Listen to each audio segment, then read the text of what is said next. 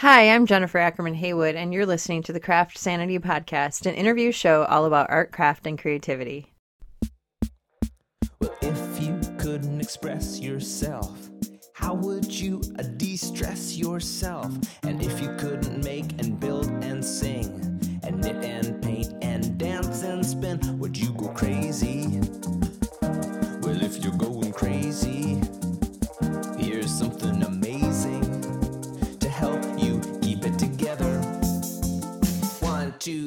Craft sanity, art and craft creativity, interviews with people who make, they are here to help keep you sane. Craft sanity, craft sanity. Hello and welcome to episode 210. On this episode of Craft Sanity, I'm going to bring you a conversation that I recorded in January with Drew Sheneman. Drew and I worked together when we both were students at Central Michigan University. He was the editorial cartoonist for CM Life, the newspaper where I was editor-in-chief for a couple years. All 4 years that he was there, I was there too, so I really lucked out and got to be working at the school newspaper at the very same time that we had some very high-quality political cartooning happening, and Drew won a couple big awards when he was in college, including the Charles Schulz Award from the Scripps Howard Foundation, and made a name for himself before he graduated. And so then when he did graduate, he was able to go right from CMU to a job as an editorial cartoonist at the New Jersey Star-Ledger, and he remained there on staff until 2010.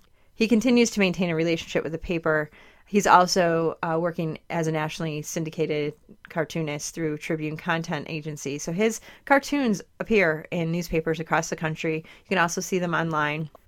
And while Drew is continuing to work as an editorial cartoonist on his own, a couple years ago he got a chance to pursue another interest that he's had for some time.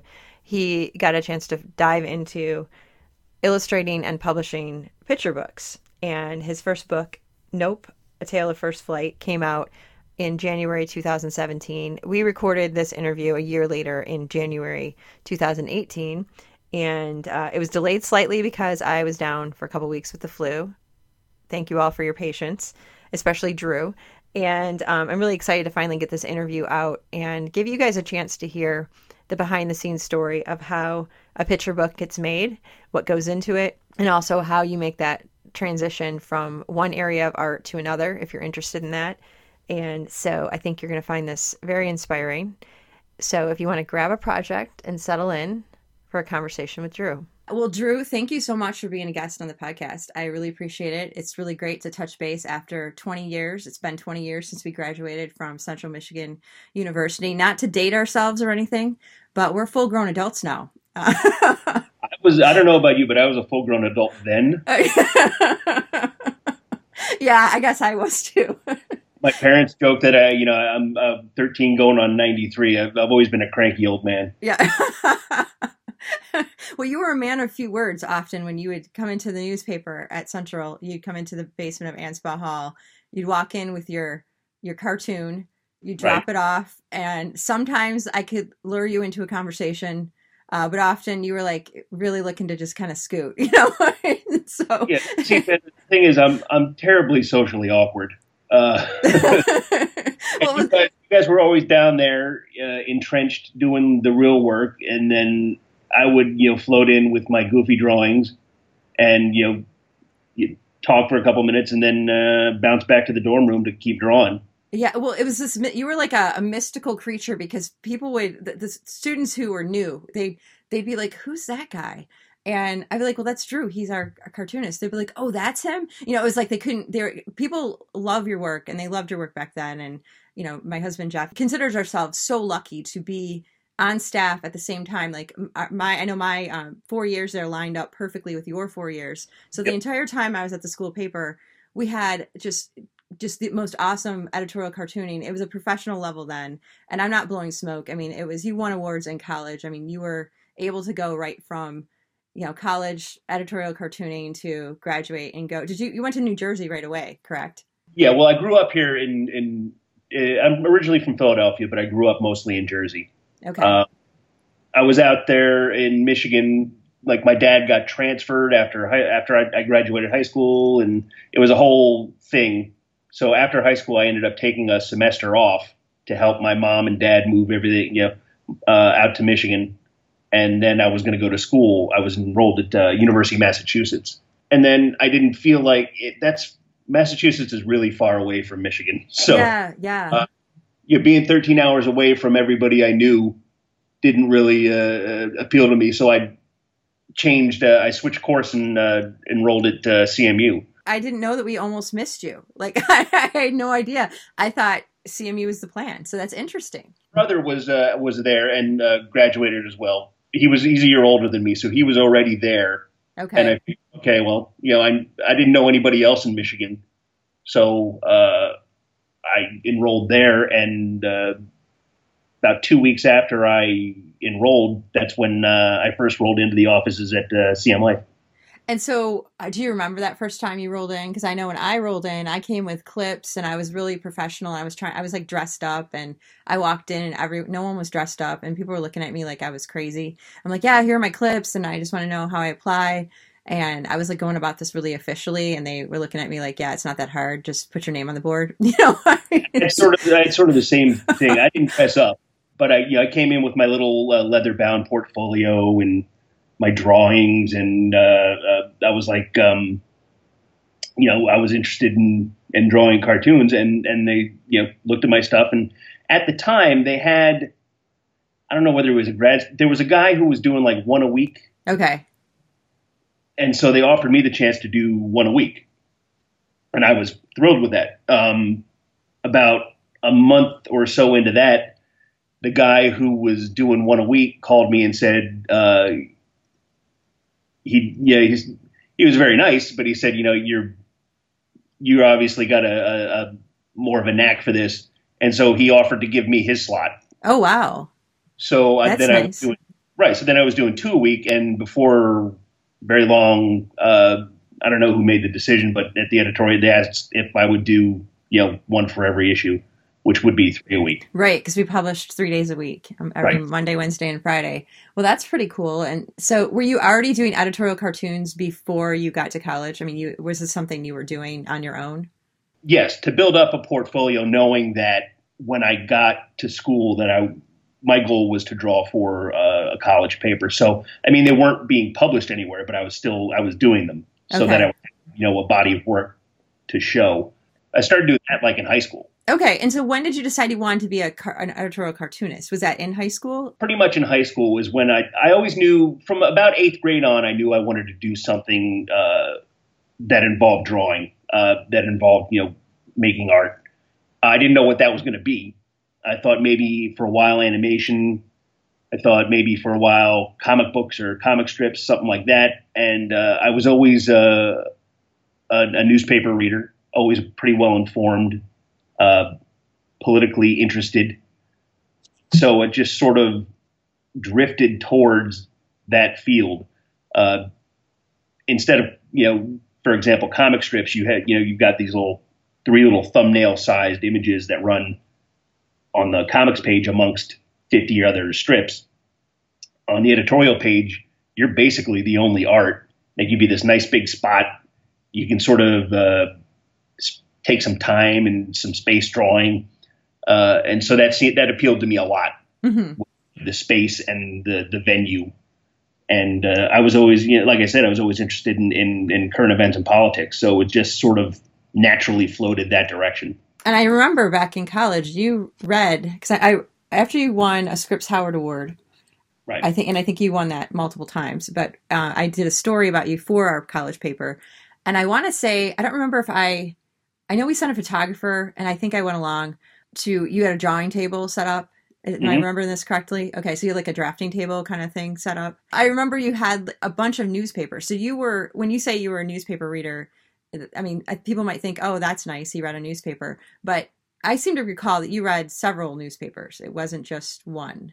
Yeah. That's what people don't understand about the whole editorial cartooning is that the most important part of the, when I was at the Star-Ledger for many years, I would sit in my office and for hours I have to read. I basically go about it almost like I'm doing research. I read And now I can do that online, and different sources are more readily available. Right.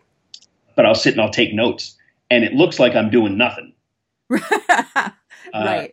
It looks like I'm just leisurely reading the newspaper. That's the hardest part. That's the hardest part of the day, is that when I'm doing all the intake in order to generate the ideas. You know, later in the afternoon when I would sit there and I would be at my drawing table, you know, actually drawing the cartoon, if you wanted to like come and chat with, that'd be the time to come and I'm just drawing. Right. My mind's not on anything else. I'll either have headphones on or but when I'm sitting there trying to think of ideas, you know, it's usually pretty quiet, and that's the time when it looks like I'm doing nothing. Leave me alone. When it looks like I'm busy, come on in. So that was probably confusing for colleagues. People come in and they think, oh, he's just reading the newspaper. It's the perfect time to talk to him. I'm so worried about the way, you know, the optics of it. It always looked like I was sitting there for 3 hours in the morning doing, you know, nothing, or reading, you know, 3 or 4 different. Yeah, I usually read 3 or 4 papers. And which papers do you like to read? Well, I always read the Star-Ledger, which is the local paper, the paper I work for. The Times, the Post, and then I'll go and skim online news sources. Again, I'll check the Times and the Post website, and then I'll go to CNN to see what, you know, inane news is happening, just to, you know, sort of round it out. At what point do you, after you're taking in all this information, how do you decide what cartoon? I mean, what the content is going to be for your editorial cartoon? Well, now since I'm syndicated, and I still do contract work for the Ledger, but I'm not on staff anymore. But the way I do it now is all my work is syndicated, and basically I'm my own editor. So I come up with the ideas. I decide what I'm drawing.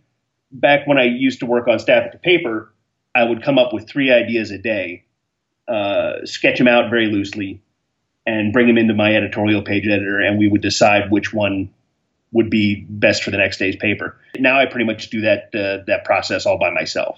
And so how long were you on staff? You graduated from college, went right to the Star-Ledger. I got hired before I graduated, and so I walked off of CM Life and into the Star-Ledger 2 weeks after graduation, and that was 1998. And then how long were you on staff then, actually physically in the building? I was there till 2010, end of 2010. Okay. And what led you to go with, did you just get a syndication opportunity or? I was syndicated before then. And what led me to leave was just, you know, the downturn in the newspaper industry. They were offering buyouts, and it was a really nice offer. So I took it, and they also wanted to keep me on drawing several times a week.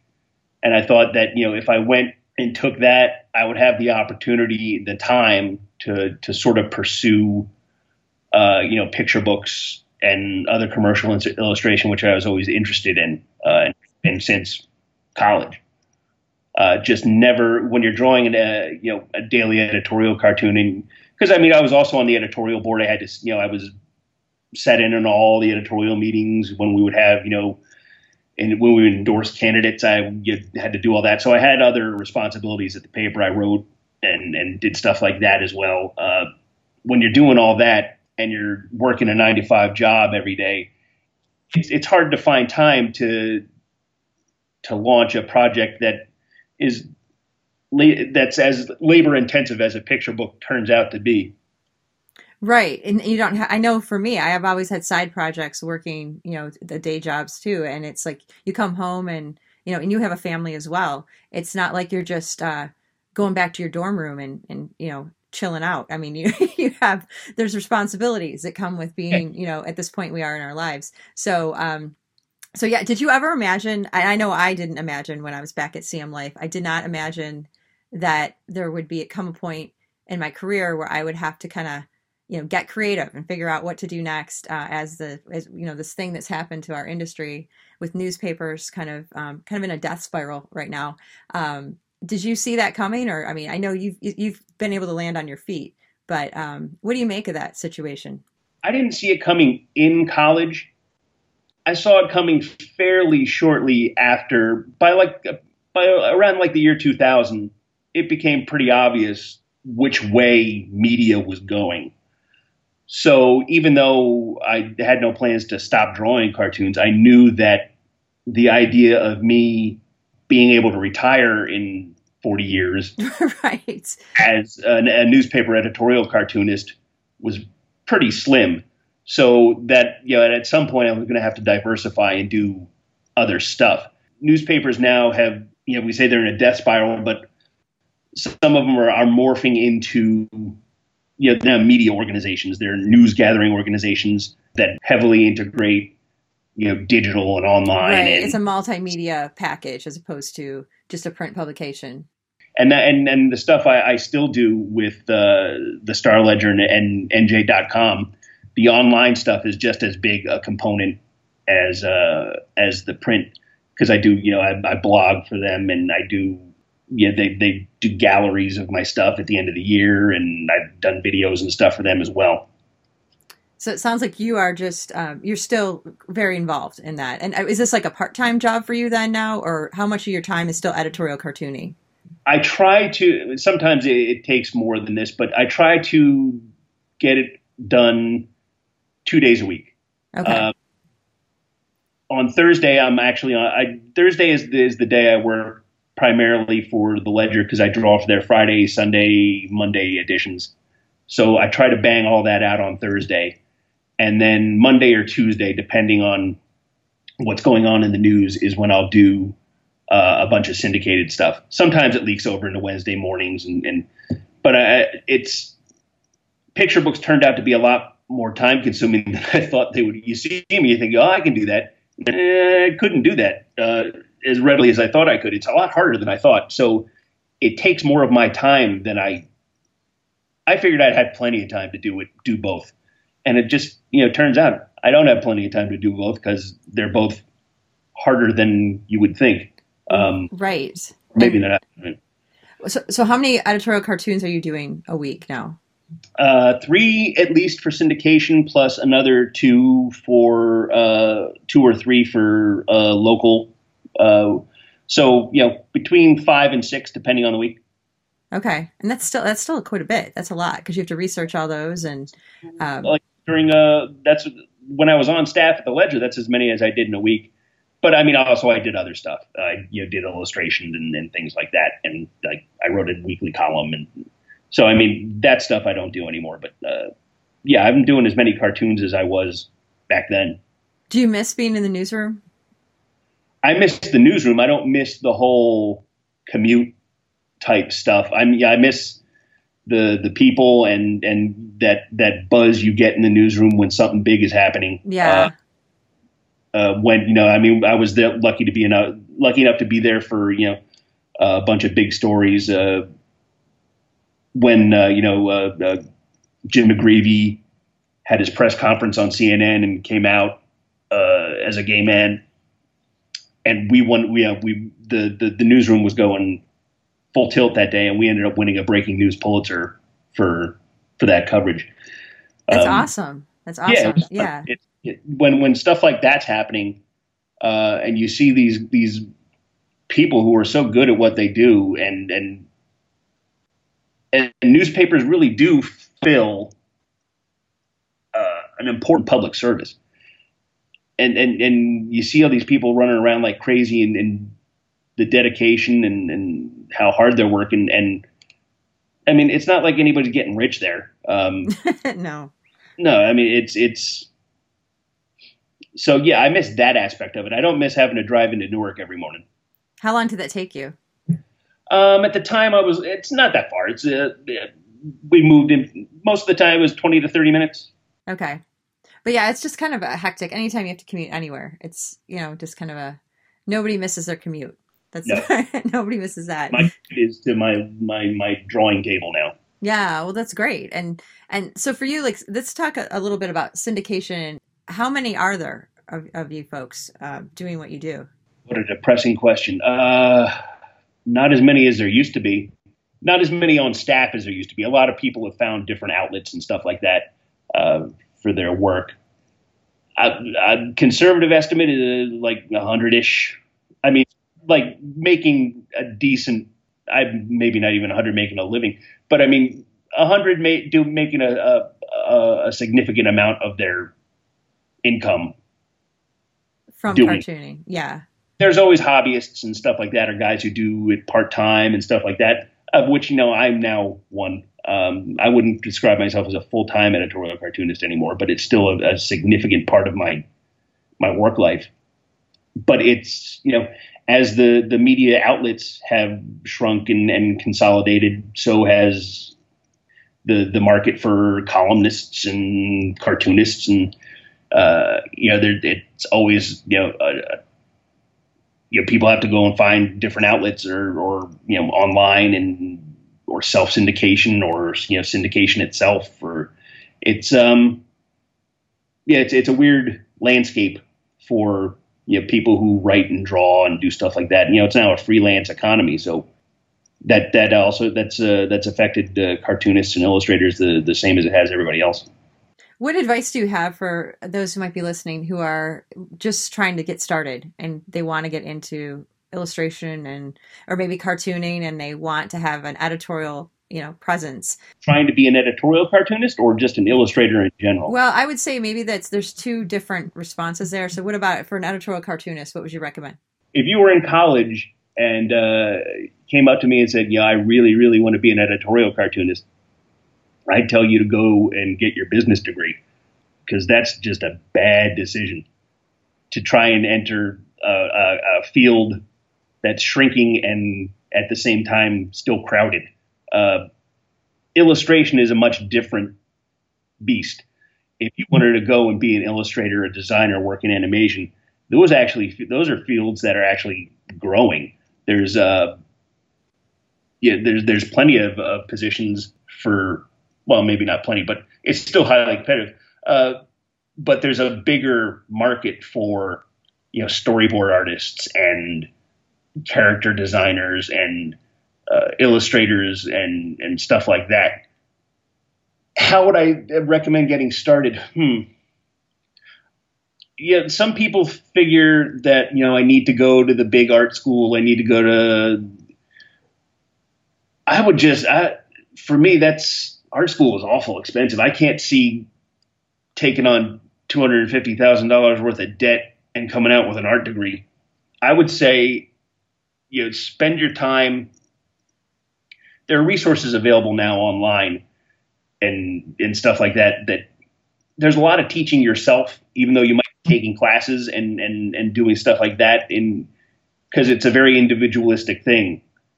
So my advice would be, don't overinvest in a fancy sounding or the big art school or what have you. Get your education, because what really matters is what you put on the page and what your work looks like. Focus on that rather than, you know, getting some artistic pedigree, unless like you're looking to be in the fine arts or, you know, studio arts, and, you know, you need to go to Yale grad school to have that, you know, that in to that sort of gallery world.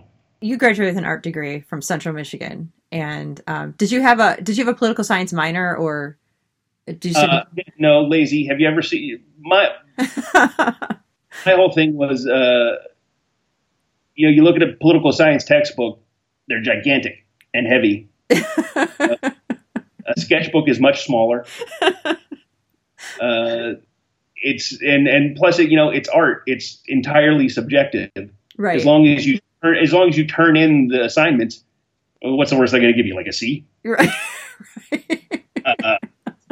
So no, I majored in art, and then I minored in art history, because again, all the classrooms were right next to each other. It was less walking. I did take a lot of poli sci and a lot of journalism classes as well. Yeah. No, well, it's funny because I'm laughing because I minored in political science.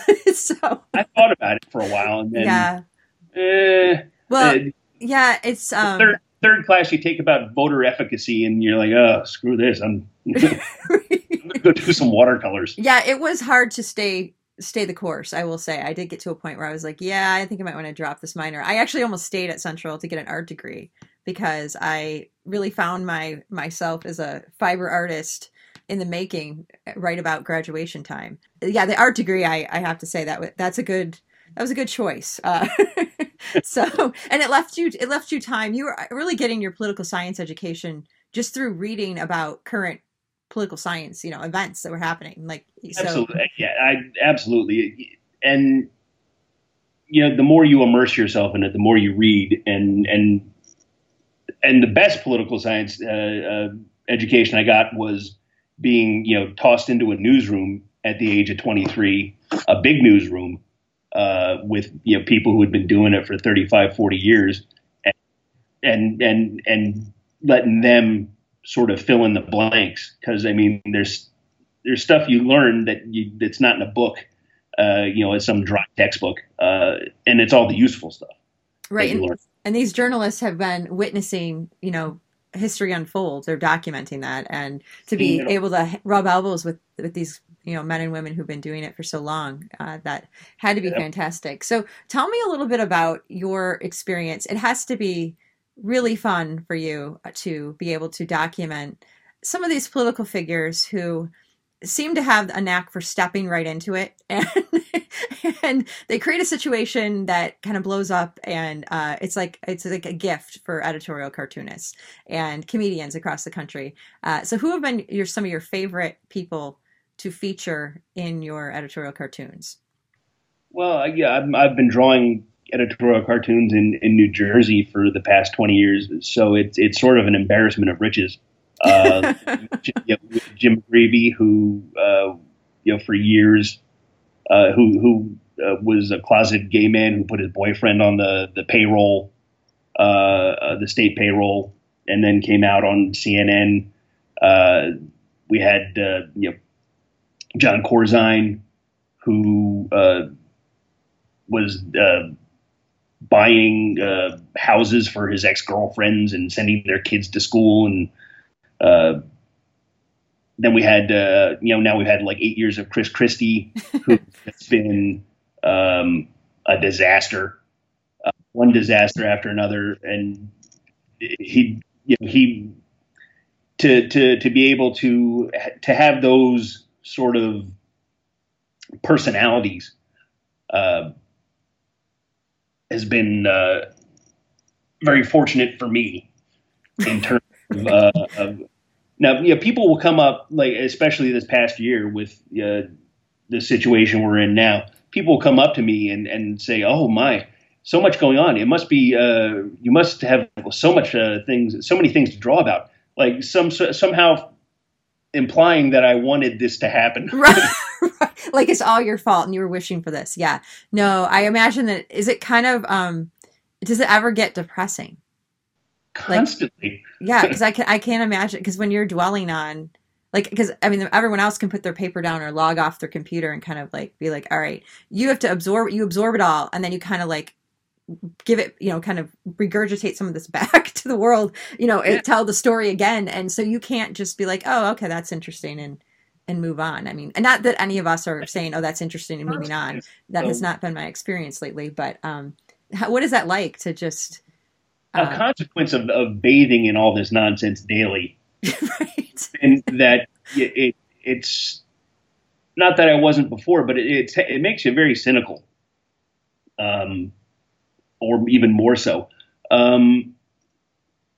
because you see the same patterns repeat, but just to different extremes. I mean, yeah, Chris Christie was terrible, but I mean, he wasn't anything unusual for the state of New Jersey. It's just, he brought his scandals were his scandals. Trump is a bit unusual, but you know, I sort of take heart from the reaction to him has been what it should be, you know, with the Women's March and the resistance to his really toxic environment that he's created. So you know, even that can occasionally punch through the cynicism and give you a little bit of hope. But I mean, I sort of view my role. I had a cartoonist friend who once described the role of the editorial cartoonist as we run down the hill and shoot the wounded. Sort of, you when you can have a guy like Trump who deserves everything you say about him and all the terrible things you can, you know, the positions you can put him in and all the criticism that you have for him, it's, I don't know, it's a little bit different than your run-of-the-mill, well-meaning but ill-informed politician. Because up until, you know, Trump and, you know, some of the folks in you know, Bush number two's sort of cadre, I generally believe that most people get into public service with at least some good intention. I don't have that feeling about many of the people at the top right now. It strikes me as an exercise in self-enrichment. Yeah, and I think that's what's making it so difficult for some of us folks who have concerns about the direction we're headed, because right. it does feel very different. It feels very, very different. It does have a different feel. And like I said, you know, the only thing that sort of keeps you heartened is the fact that other people have come to the same realization. Actually, a majority of the people have come to the same realization. Yeah, you can see it in his popularity polls and stuff like that, that, you know, not a whole lot of people are real cool with what's going on. Right. And hopefully that, you know, the midterms this year will give us a chance to change some of that. So do you feel that you, as a cartoonist, that your responsibility is, you have a greater responsibility now? Maybe people are paying closer attention to what you're doing now? I don't know if you've seen any shift in how people are reacting to your work. No, I think it ebbs and flows. Trump is a worst case scenario, but it's not like it takes a guy like Trump to make everybody forget how bad George Bush was. Because I mean, Trump, say what you will about him, he hasn't gotten, you know, 5,000 people murdered yet, you know, with an unjust war. Yeah, we're just having other issues that but dragging society back 60 years. That's all. Yeah. But as far as my role goes, I don't have a whole lot of lofty, I don't think I'm nearly as important as other people seem to. I just sort of think, I always thought of myself as just a satirist, and that I think that's an important role that society needs filled, is somebody, you know, to poke fun at the people in power and to point out how ridiculous everything is. But I mean, I don't think I'm out there changing minds and swaying people to my point of view. I think it's a lot of preaching to the choir. Yeah, which is fine. Which is, if you know, sometimes people will find themselves swayed to a different point of view, and you know, tell me that, you know, I used to not think your cartoons were very funny, but now, you know, I sort of get it. But I don't think I'm the one who does that. I think, you know, there's some other factor in their life that, you know, or you know, something hits them personally that may change their opinion about this or that. I'm not sure that's ever been the role of I think at one time that was the role of the editorial cartoonist, you know, in the Thomas Nast days and stuff like that. I think now it's, yeah, you know, I just look at it as a purely a public service to tell everybody how ridiculous all this nonsense is, and you know, sort of, you know, be the kid in the crowd, you know, not to be too cliche, but you know, telling the emperor he has no clothes on. Right, just making sure people realize what's going on here. Yeah, yeah. Just so you know, none of this is normal. Right. Right. No, I find myself saying that a lot, just to, you know, my students. I'm like, yeah, this is definitely not a normal situation, you know, and yeah. The job is just to constantly remind you that everything is terrible and this is not right. This is not normal. Hopefully we'll figure this out and get back to, you know, a situation where, you know, some sort of equilibrium with like a touch of sanity in it. But yeah, none of this is good. So what is it like at your dinner table? Because you have, you live with your wife and you have one daughter. Wife and my daughter, Alex. Okay. And so do you guys talk about your cartoons at dinner, or is it kind of just something like, okay, Dad makes cartoons and, you know, we're just eating our spaghetti? My wife has been with me since college and sort of couldn't care less about, you know, my nonsense. The kid is very interested in the whole drawing aspect of it. And she's a habitual drawer as well. Oh, good. That's awesome. So you have a budding artist in your midst. Yeah, she's getting pretty good. But she's into stuff like anime and Voltron and things like that, you know, fun stuff. Right. Yeah. And Daddy spends his day, you know, drawing terrible people. Right. Yeah, my daughter spends about an hour or two a day drawing anime stuff, too. Yeah. And is your daughter's 13?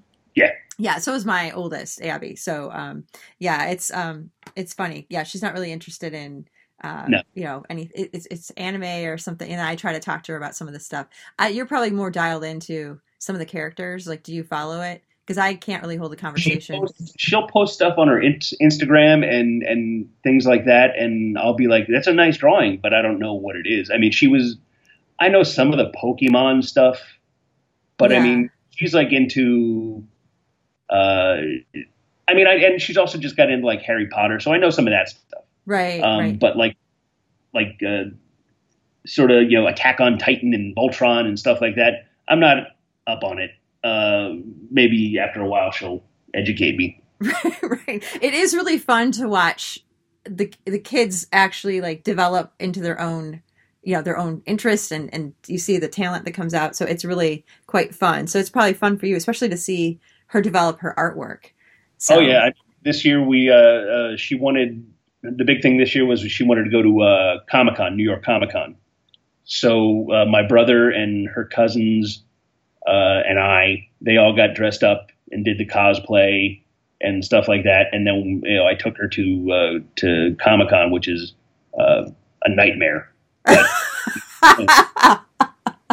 it's, yeah, just shuffling shoulder to shoulder with all these people for, you know, 5 hours. And it's basically just a big nerd flea market. Yeah. I went to the Grand Rapids one with my daughters this year, and they were dressed. We didn't have time for the like authentic cosplay. So we just went to Target and got those little, you know, like hooded onesie deal. Like it's costumes that people wear as pajamas. And they were dressed as Care Bears, and I was having a really bad day, so I bought an Eeyore suit and put it on. And people, the thing that was so weird about it is people want to be in photos with us. Yes. And I was like, this is weird. We're not even dressed as any like legit like cosplay like characters. You know, I was like, I don't know what's going on. But it was they went full bore. My mom is, you know, very into sewing and quilting and stuff like that. So she made like stuff for. I was the only one who didn't get dressed up because I'm, like I said, a cranky old man. They had like the full deal, the full regalia. My brother and my youngest nephew were dressed as a Jedi and a Padawan. Oh wow! You know, my kid went as Link from Legend of Zelda, and my niece went as some character from a video game who I'd never heard of. Oh, that's cool. I mean, you know, you get there and. Half the people are in costume, and they're all taking pictures with each other. And there's some dude in this giant, PVC Groot costume. Right. Yeah. There's like, there were Ghostbusters and stuff at the one we went to. I mean, people get really, and they're like nerding out about the authenticity of the garb they're wearing. I wasn't sure what to expect, but there were so many people and a lot of artwork, and it was fun to watch my daughter talk to some artists about what they were drawing. So that was pretty cool. Yeah, I did enjoy the chance to go down to what they call Artist Alley, where all the artists set up their tables and you buy sketchbooks and stuff like that. Because I've been a comic book collector since I was 8 years old. I've got thousands and thousands of them. So that's sort of my scene. It's just, you know, the scale of it being, you know, sardined in there with, you know, 25,000 other nerds shopping for, you know, pop figures. But so it sounds like the comic books were an early influence for you. Big time. Yeah.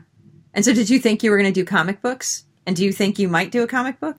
Comic books are hard. I might, you know, I'm sure there'll be at some point I would like to probably do a a graphic novel aimed at at kids, because that's something that I think would be interesting.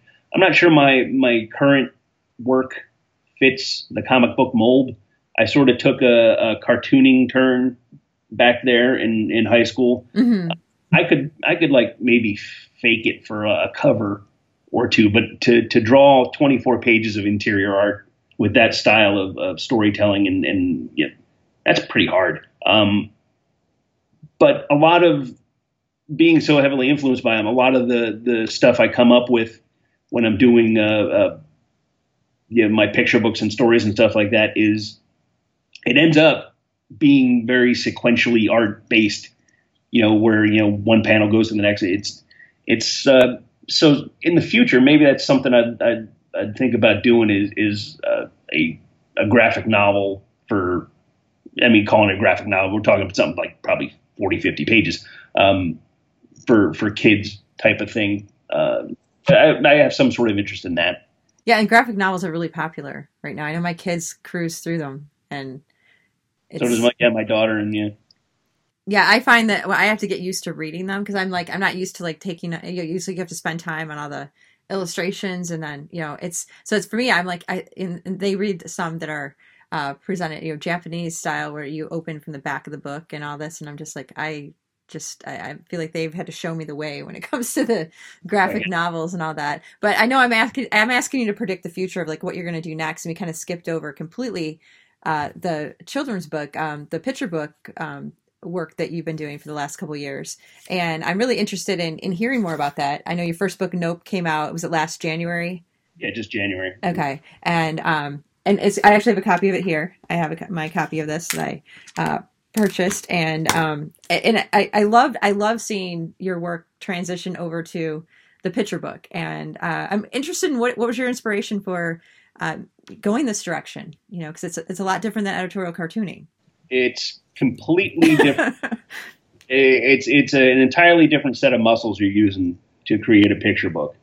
I have always been interested in, since I'm interested in illustration in all its forms. I've always been interested in picture books because it's sort of just this pure it's a forum for pure illustration.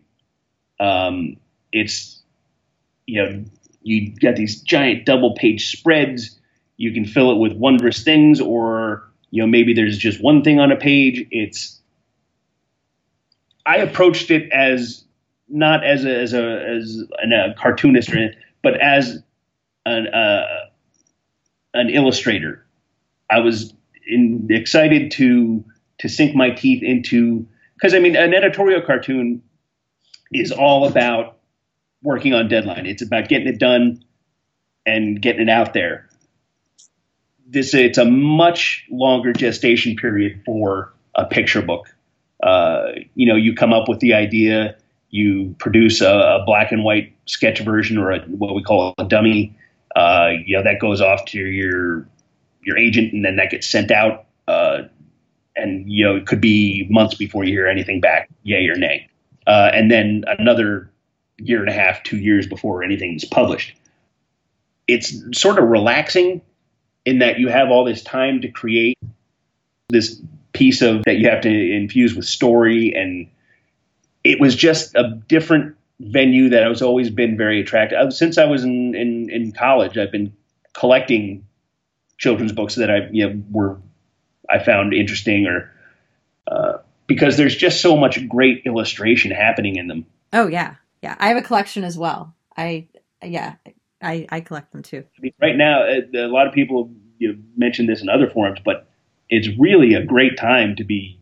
It's sort of a golden age for picture books. Not that I'd be included in it, but there's so much great work happening that it's constantly inspiring. That and after doing political cartoons almost exclusively for at that time 18 years, it's nice to do something different, just for the sake of doing something different. Like I said, it's a different set of muscles that you're using to create. something that a story that has to have a beginning, middle, and an end with characters that you create and you have to flesh out fully. In editorial cartooning, your characters, for better or for worse, are sort of given to you. Right, right. And you're not documenting with your picture books. You're documenting happier things, not terrible people doing terrible things. Right. It's a lot more. It's a lot more life affirming. Yeah. And the people involved in the industry are all just so delightful and nice. It's coming from a newsroom. It's like a shock to the system. Because I mean, as great as newsrooms and stuff are, you find just some of and everybody in there is funny but I mean, grizzled would be a good word to describe. I'm a cranky old man, and I'm not even like half as cynical as some of the people in there. Right. Because they've seen bad stuff happen. Yeah. So it leaves a mark on you for sure. I'm constantly terrified that the picture book folks are going to figure out that I'm a terrible human being and tell me you can't do this anymore. I don't think that's going to happen. And then I'll say something at some point. Yeah. Well, how did your first book come to light? How did you walk me through the process? Did you pitch something, or did someone approach you, or an agent said, "Hey, you should try this"? How did this happen? I had been looking to sort of get into it on the periphery for, like I said, I didn't have a whole lot of time, but I would sort of dabble around with, creating some illustrations or something like that, in a picture book style or in that vein. And I had some cartoonist colleagues who had, done some books. So I called or emailed a friend of mine named Matt Davies, who's the cartoonist for Long Island Newsday. And he had published a book, and he offered just to send some of my stuff to his agent. So he called me back, and we talked, and he didn't sign me right then, but I came up, he said, once you have a project that I think, could be, good, we'll think about sending it out. So I came up with a couple of different projects, of which Nope was like in the second or third batch of stuff I came up with.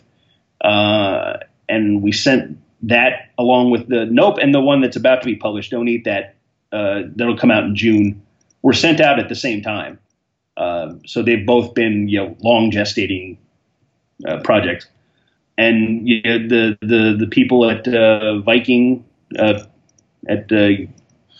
Penguin Viking, picked it up, and since then, it's been a several-year process to get both books completed.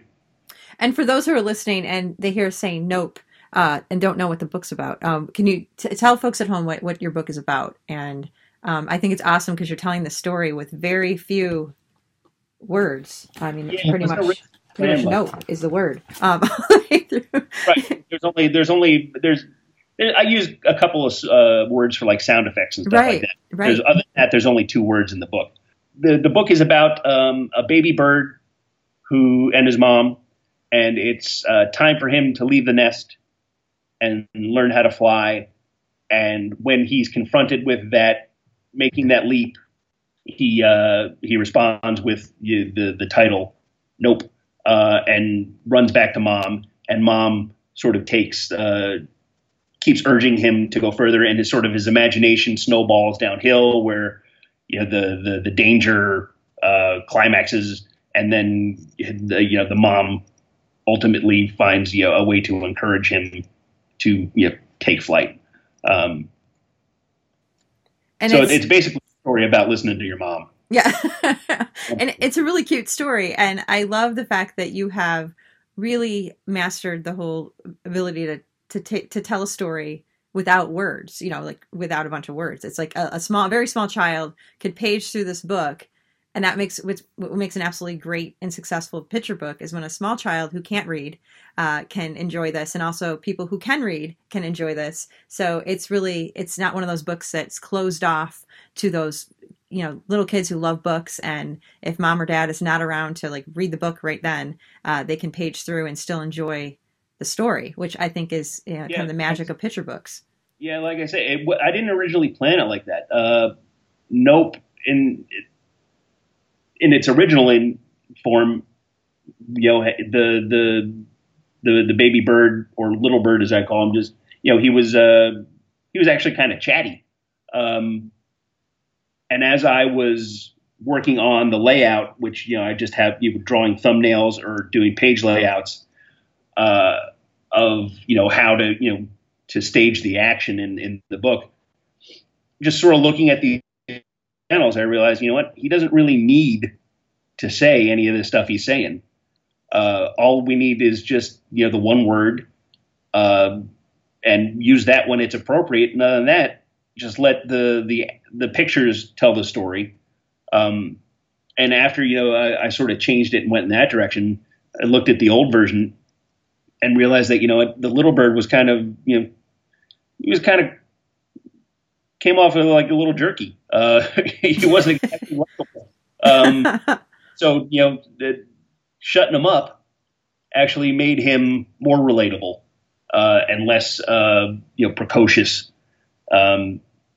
But that was an interesting part of the process for me, was figuring out, as, you know, I'm just drawing and refining and moving, you know, this panel from here to there, and looking at it as, you know, going from, you know, just my little thumbnails and flipping through the pages, that I don't need all these words, because it's not, this book in particular is about what's happening, not what they're talking about. Right.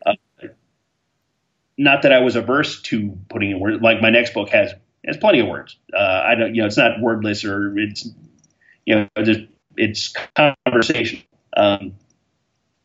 So I didn't look at it as like a sort of a gimmick or anything. I figured if he didn't need to say anything, then he shouldn't say anything. And if you could tell the story with pictures, then just do that and use words where you absolutely need to, or, yeah. So I've used them. There's a couple of pages in there when I use them as a graphic element, you know, as like, there's a, you know, a picture where he's running off one side of the page, being trailed by this, you know, giant expanding pile of nopes. Right. So you're using, it's just very spare, you know, the language in here, and it sounds like that's just how the project evolved, and that's where you ended up. And, yeah, it wasn't the thing I set out to do. It was just sort of how it ended up. I'm interested in what you used, because it looks like you used the computer to do your illustration on here, create them. I use a touchscreen tablet. I draw directly onto the screen. I do the work in Photoshop. I have, you know, I make different custom brushes to emulate different type of media, you know, whether it be, you know, gouache paints or watercolors or what have you. And I went digital almost completely shortly after I left the Ledger. So back in like 2011-ish is when I sort of switch over. And what kind of tablet do you like? I'm using a Wacom Cintiq, which is an expensive item, but it's sort of top of the market. There are other tablets coming out now that sort of challenge it for the marketplace, and that are cheaper. But this one just works so well. You know, when I tell people I work digital, they think that, you know, there's some trick or gimmick to it. You know, like I press a button and a picture pops up. Yeah, not exactly. All it is, it's just a different surface I'm drawing on. Right. Instead of drawing on paper, I still have to make all the lines and all the, yeah. It's easy. It's super, super convenient and easy in terms of workflow for making corrections, which is something that, you know, in publishing, you have to do all the time, because it goes through several rounds of, you know, you have your editor, then you have an art director, and then it goes to, you know, marketing, and, you know, and they might want, I mean, and a lot of it is very exact. I mean, it's to the point where, can we move this a quarter inch to the left, you know, so that it's not in the gutter of the page, and blah, blah, blah. Yeah. So it's incredibly convenient for that. Right. Now, are you using, are you creating layers? I know my daughter's working on, we have an iPad Pro and she uses Procreate as her program. She'll, we create, she's better at it than I am, but when we're working on that, you create layers and then you can kind of go back. Sometimes I forget to create a new layer and I get so mad, I'm like, oh, I'm 5 layers in, or I've done 5 things and I don't have separate layers. Do you do a layering system in your, when you're creating digitally?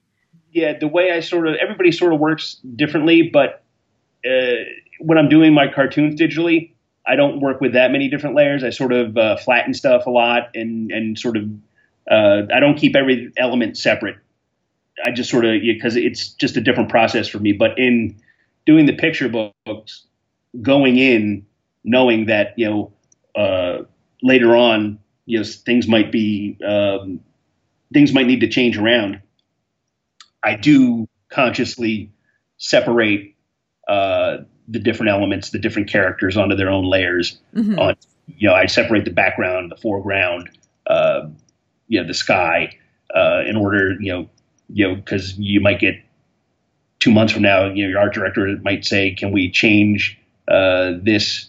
Can this be blue, more blue instead of purple? Can this be brighter? Can this be?" And it's just easier to fix things that way. So while I understand what you were saying there, my compulsion is to just sort of flatten things down and draw on or paint on as few layers as possible. But for this type of work, it really does pay dividends later on to keep everything separate. This book's been out for a year. How's it been to have your work out there in bookstores on the shelf in the kids section? It's super fun. I mean, people will send me pictures of, story time at their school, or, I did a bunch of story time readings as the book came out at, independent bookstores and things like that.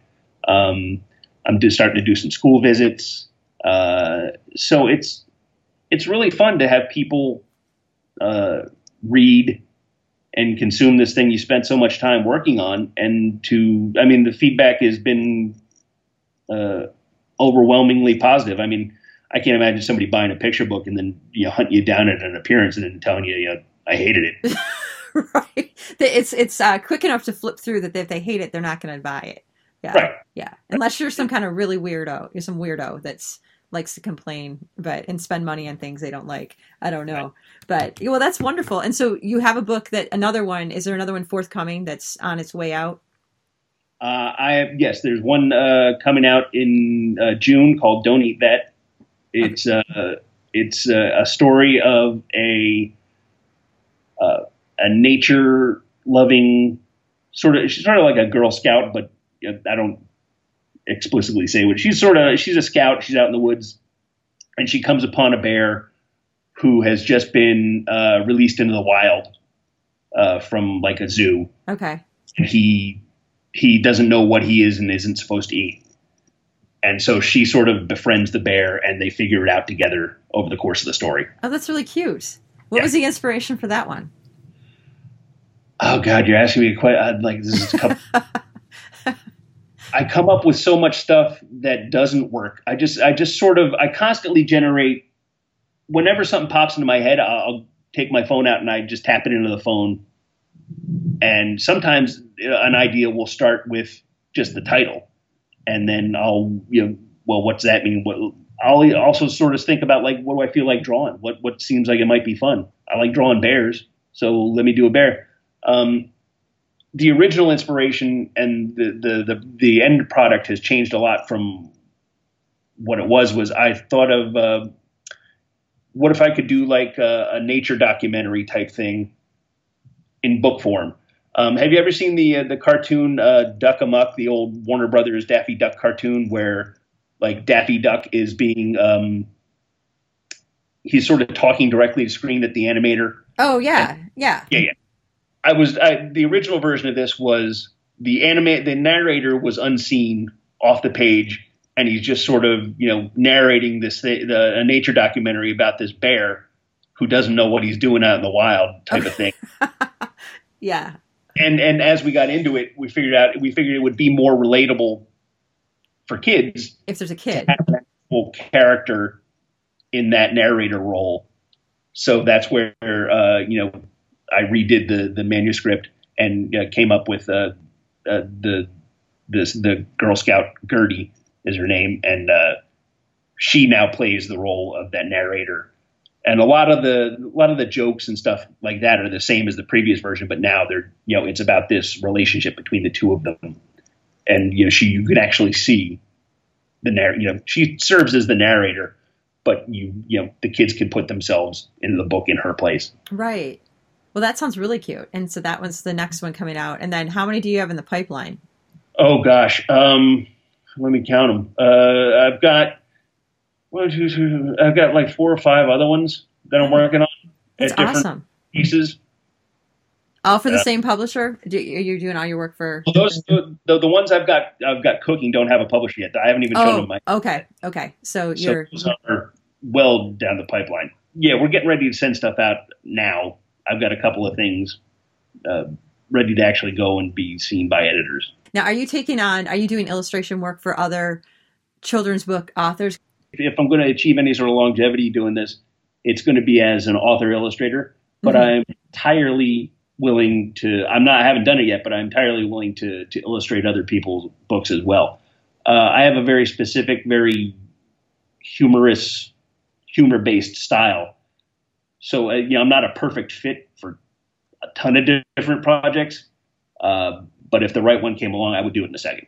Yeah, well, that's cool. Yeah, well, and that's nice to have that versatility too. I mean, to be able to write and illustrate is basically the winning combination for children's books. I mean, that's really. There are certain agents and editors and authors and publishers who prefer, and they will explicitly tell you they prefer to work with author illustrators, just because it's sort of a one-stop shop type of thing.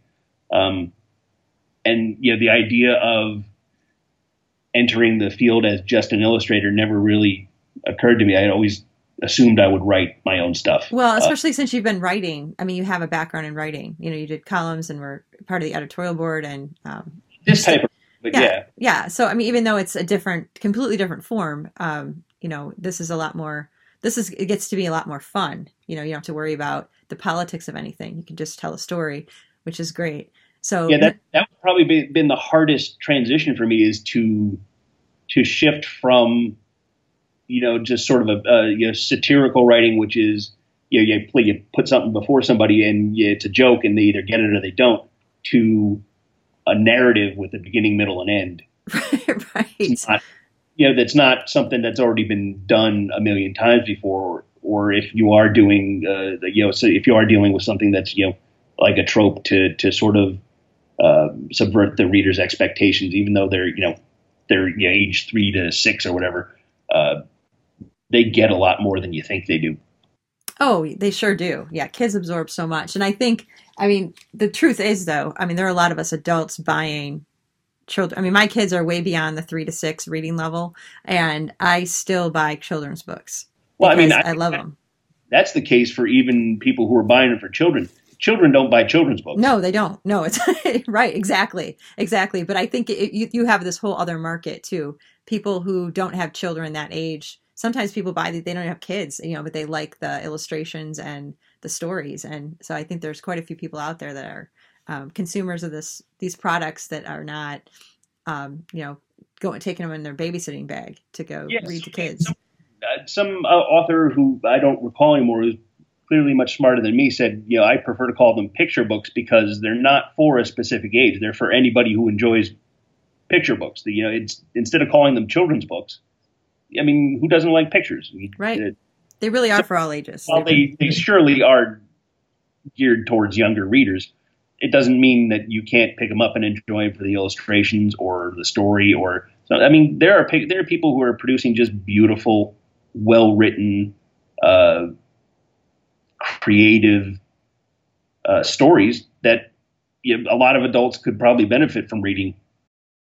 Yeah, no, that's definitely the case. And I think it's, I wish they had these in like waiting rooms. I wish they put picture books in waiting rooms so you could kind of get through something really quick and be far less terrible than just sitting there and scrolling on your phone. That gets kind of old, but yeah. Imagine how relaxing that would be if, like, you could read a copy of you know, The Giving Tree while you're waiting to get, like, some disgusting thing scraped off your back. Right. It would, I think, change the mood of waiting rooms completely. Yes. Oh, me down. So your style in Nope, with your next book that comes out, are you doing kind of different artwork, or is it going to be the same type of digital layering that you're doing? Are you kind of experimenting with different things in each book, or are you trying to develop a style and kind of stick with that? I'm trying to do whatever fits the story. And again, it's going to look a little bit similar because it's another story sort of set in the woods and outdoorsy and stuff like that. But yes, I did tweak the art differently.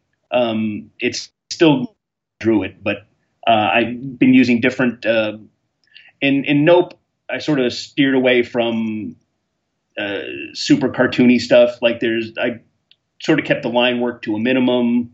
There's a lot of, you know, just sort of, you know, there's a lot of shapes and textures in the leaves and things like that. Mm-hmm. Yeah. One is a little bit closer, but maybe not close. This one has a little bit more defined line work in it, but it's a textured line. And I didn't, you know, in Nope, I used colored line work. In this one, it's black and white.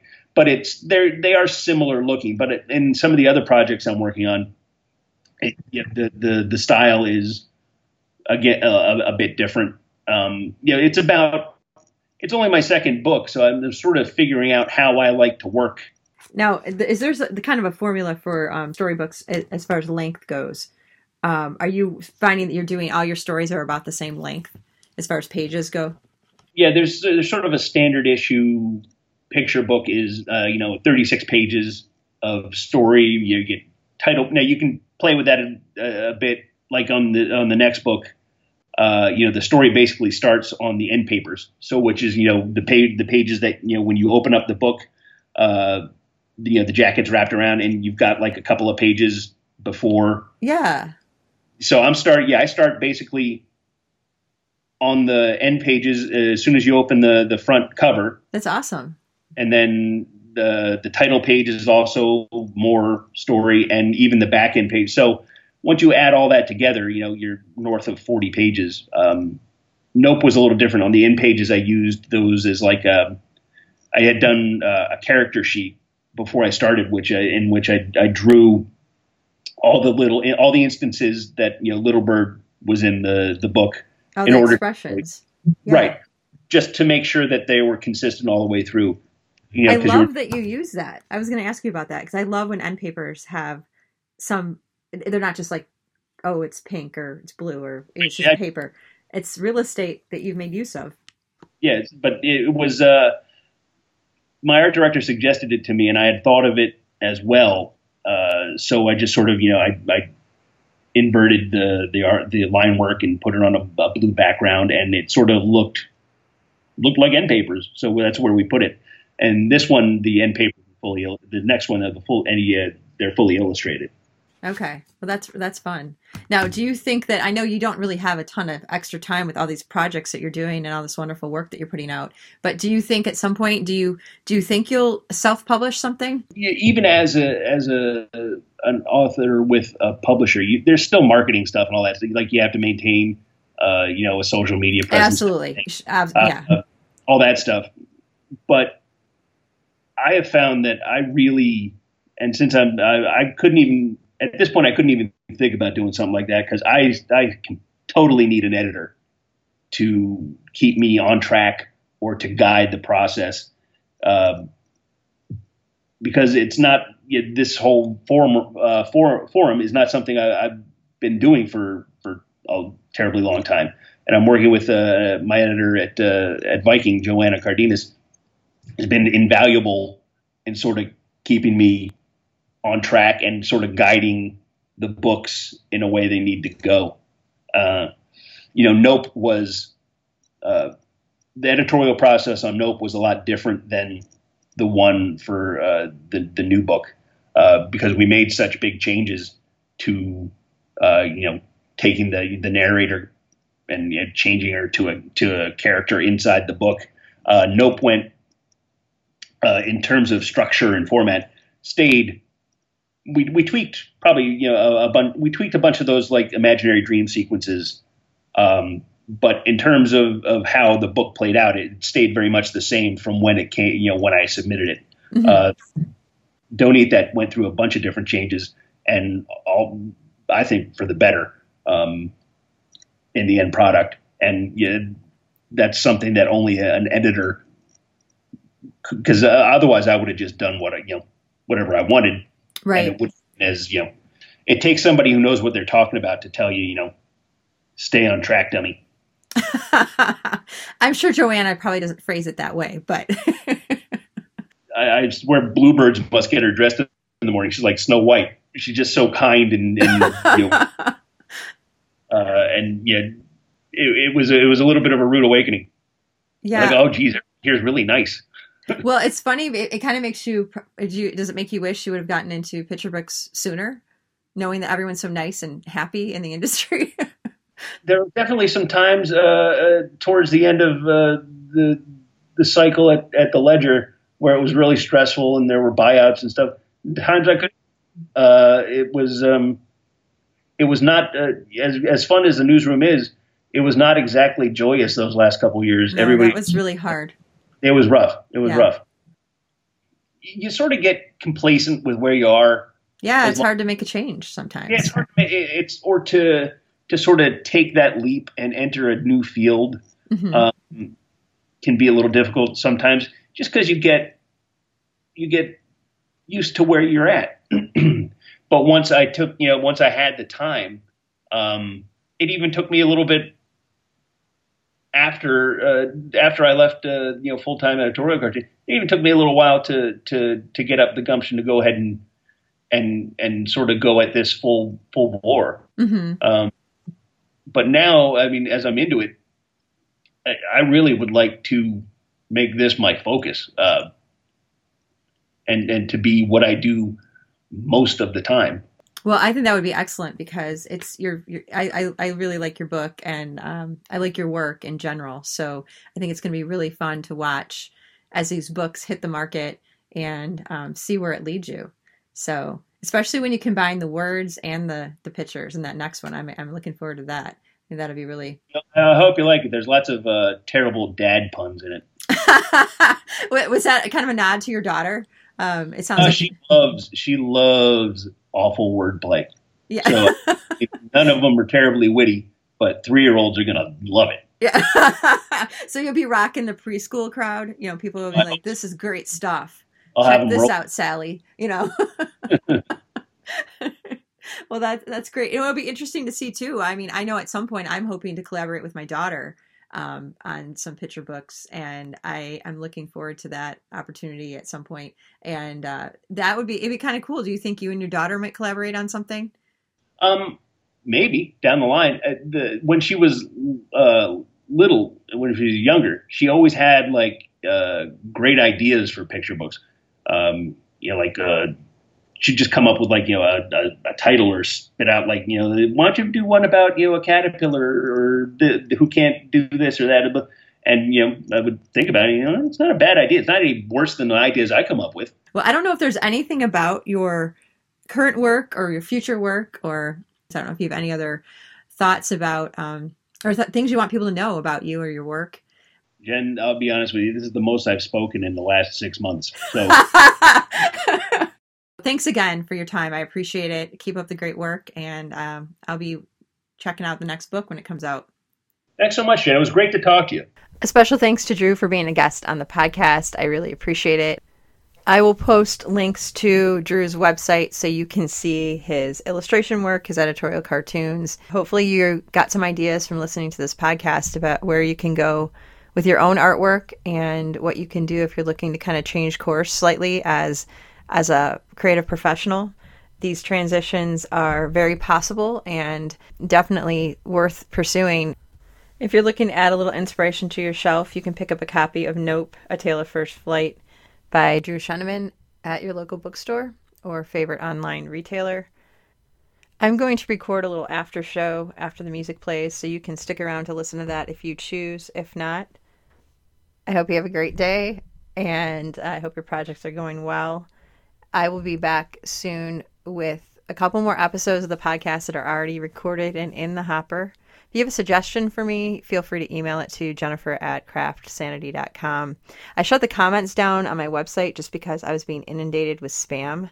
So emailing me is a great way to reach me. You can also reach me through Instagram, @craftsanity on Instagram. That's where I hang out daily, so you can shoot me a message there or just send me an email, jennifer@craftsanity.com. Oh, and I almost forgot to mention that I have added a lot of videos to my Craft Sanity YouTube channel. These are weaving tutorials, so they are showing start to finish how to make projects on all the looms in the Craft Sanity collection. So if you want to head over to the Craft Sanity YouTube channel, you can take some classes with me without having to even be in my town. So you might want to check those out. And all the looms featured in the videos are available at craftsanity.etsy.com. So I'll be back soon with another episode. In the meantime, Craft Sanity, my friends, it works for me.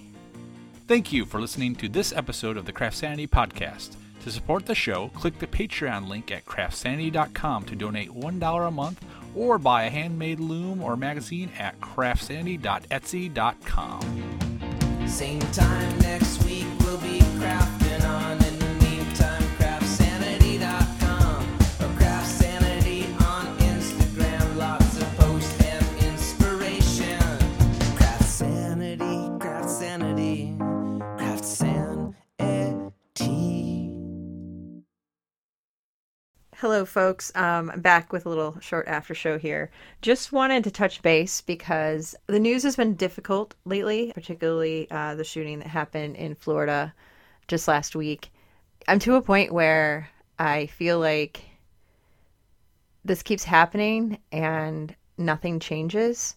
We just kind of get used to it. And I teach journalism, so I kind of had to deep dive into the shooting details because my job as a journalist and an educator of journalists requires that. And I'm so tired of this. I am so very tired of it. I carved a block that just was the word enough. And I made myself a t-shirt to wear the next day just because I don't know really how to keep my sanity through this. I'm a parent, I'm a teacher. I mean, I teach on a campus and we have to do training about active shooters, and we have to tell our students how to get out of, how to run, hide, fight, that whole thing. And then there's articles out there that saying that none of this stuff works, and then I send my children to school. That's very scary. Very, very scary as a parent to not be certain that you can get your kid back safe, get your children back home at the end of the day. You want them to be educated. You want to stay invested in your public school system. But what's happening at the highest levels of government is doing nothing to help alleviate this problem. The Second Amendment is part of our Constitution, and I respect that, but it was not designed to deal with the modern weaponry that's available now. At the time that the document was drafted, we didn't have AR-15s and these weapons that are so powerful and can take out so many people in such a short amount of time. And as a mom, I just feel like a very angry bird about this. And so I'm trying to figure out what to do. And I've been making little patches and things that I can sew onto t-shirts to kind of express my viewpoint. I had someone suggest that I sell patches and then give the money to, government officials who can do, to help fund government officials who can hopefully make a difference. And I'm thinking that I want to actually do something on a more local micro level, and I want to encourage all of you to try to do this too. I want to try to get an art club started. I'd like to do two of these. I'd like to somehow get one started at the middle school where my kids go to school, and then also do something at the college where I teach, because I feel like part of the problem is that we have obviously cases of extreme mental illness that go unchecked for years, and then something bad happens, which sounds to be the case of what happened in Florida. But I think one of the ways that we can actually maybe effectively help protect our children in our local communities is to create something kind of a net to try to catch students in who might be having a real struggle fitting in, or maybe there's some kind of, other problem that's going on. And I'm trying to figure out Because if a person feels like they're part of the community, they're less likely to hurt the rest of the community. So while people continue to fight about the guns and the, you know, how, funding for mental health and all these things that really do need to be, I mean, these things need to be sorted out. I'm not in a position currently to be able to change that. I can't, as one person, give more funding for mental health or get the NRA to loosen its grip on the government. I can't do that myself. But what I can do is talk to you guys. And I know there's a lot of other moms and dads out there. I think in our local communities, there is more that we can do. And I kind of want to get a conversation started about what we can do. I want to just be able to do more than get really steamed and make t-shirts in the middle of the night. I'm going to keep making t-shirts. I'm going to keep printing things because that feels like something tangible and productive. And I think what I might do is maybe offer patches or t-shirts and put those out there to try to fund something that will be helpful. And I just have to figure out exactly what that will be. You know, in the past, I've thought, okay, maybe I'll do some scholarship stuff or for college students. But I really think that I need to do work to help younger children. Because if you catch a kid that's feeling a little left out when they're in elementary school, and the teachers and the parents and the community makes a really strong effort to kind of bring those kids back in to the community so they feel like they're part of something, I think that's going to be have a really powerful effect. And I just kind of have to figure out, I am not a trained mental health professional. I'm a mom, I'm a journalist. I'm someone who cares a great deal about not having people walking around feeling left out or marginalized, because, you know, it's a bad feeling. I've never been a wildly popular person myself, so I can relate a little bit to some of those feelings of not belonging, but I've kind of created my own communities. So I found a way to belong in the end.